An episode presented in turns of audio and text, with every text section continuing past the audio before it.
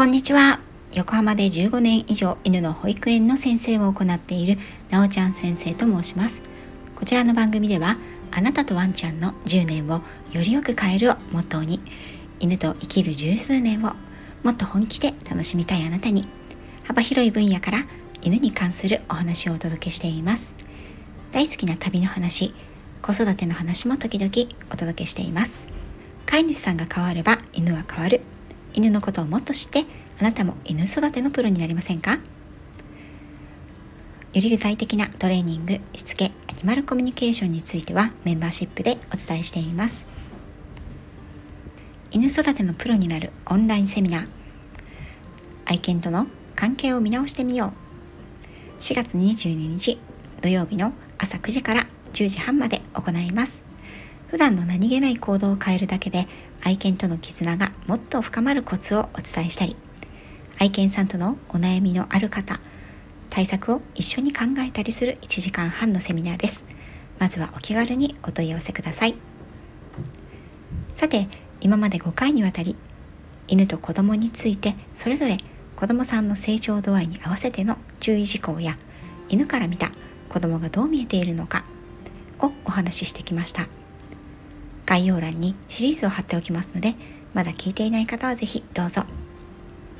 このシリーズは一度今回のテーマを持っておしまいにしていこうと思います。最後の2回は子供は犬にとって最高のパートナーというお話をしたいです。以前この配信の中でも取り上げたことのある読み人知らずのイギリスの詩を再度ご紹介しますね。子供が生まれたら犬を飼いなさい。子供が赤ん坊の時子供の良き守り手となるでしょう。子供が幼少期の時子供の良き遊び相手となるでしょう。子供が少年期の時子供の良き理解者となるでしょう。そして子供が青年になった時自らの死をもって子供に命の尊さを教えるでしょう。この詩に犬が子供にとって最高のパートナーになる理由の全てが盛り込まれていてあえて私が足し引きすることは無粋ですが一つずつ私の目と体験を通してお伝えをしていこうと思います。本日は最初の2つの部分ですね。まずは赤ちゃんの時の子供が赤ん坊の時子供の良き守り手となるでしょうの部分からお話ししていきます。生まれてすぐの赤ちゃんは犬にとってはエイリアンそのものです。違和感いっぱいです。ですが数週間数ヶ月数年を経て犬は赤ちゃんを家族が大事にしている存在と認識しています。それは紛れもなく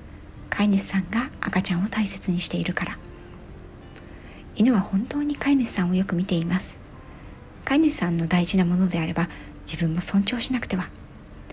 赤ちゃんとの慣れない生活の葛藤の中で赤ちゃんに対してなかった思いや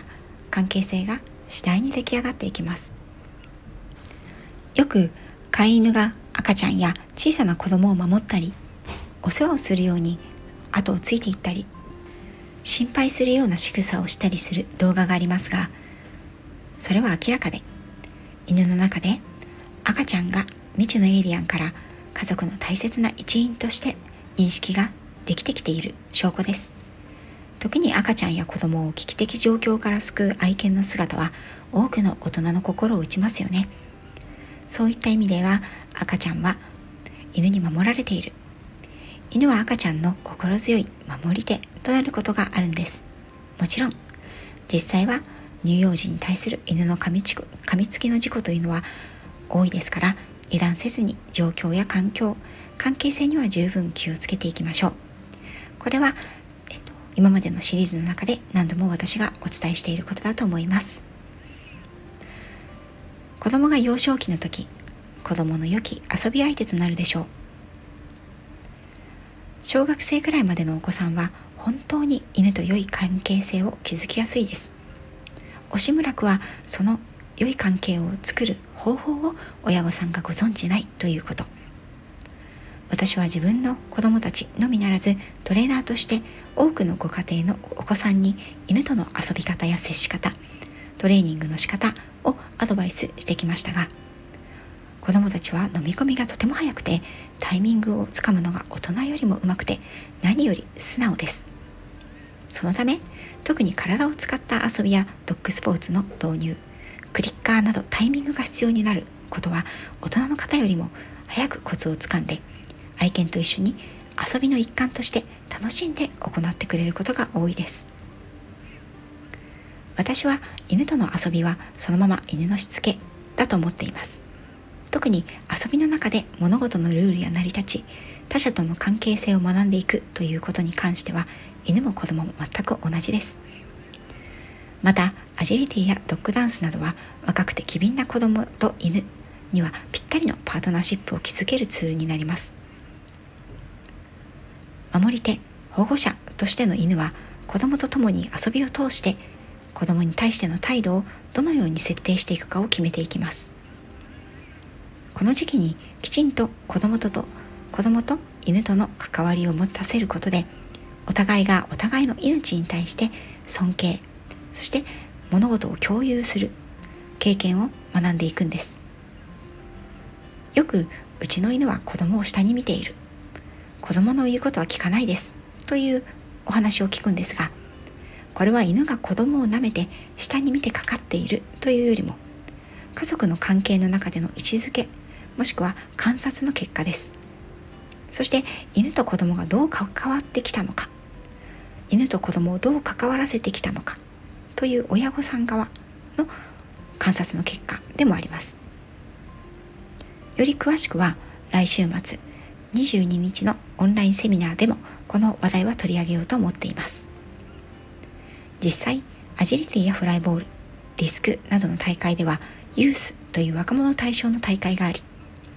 10歳を超えたばかりの子どもたちが大人顔負けの素晴らしいパフォーマンスを犬と見せてくれるということはとても多いんですよね。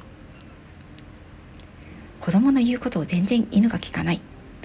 うちの犬は子供を下に見ているということは必ずしも全ての犬に共通するということではないと思います。ただ子供と犬が素晴らしいパートナー関係性を作るというためには子供と犬両方に周囲の大人がですねきちんとした目と手と時間を配る必要がある程度あります。これは確実なんですよね。そしてこれは私の経験談になりますが子供のいる家の犬というのは非常に穏やかでキャパシティつまり物事の受け入れの幅が広いように感じます。物事に対しての適応性柔軟性があり忍耐強いという印象があります。もちろん個体差はあるでしょうけれどそれは犬だけに構っていられないという家族の状況が良い方に作用する結果であると思います。犬の方にとっても子供と暮らすことはメリットがあるんです。大人だけの生活とは違って子供のいる生活は日常が賑やかで刺激に満ちています。その刺激に嫌をなく適応する結果許容範囲の広い忍耐強い犬に育つことになります。さて次回は詩の後半2つ。子供の青年期少年期に犬が教えてくれることについて私なりの会見をお話ししていこうと思います。最後まで聞いていただきありがとうございました。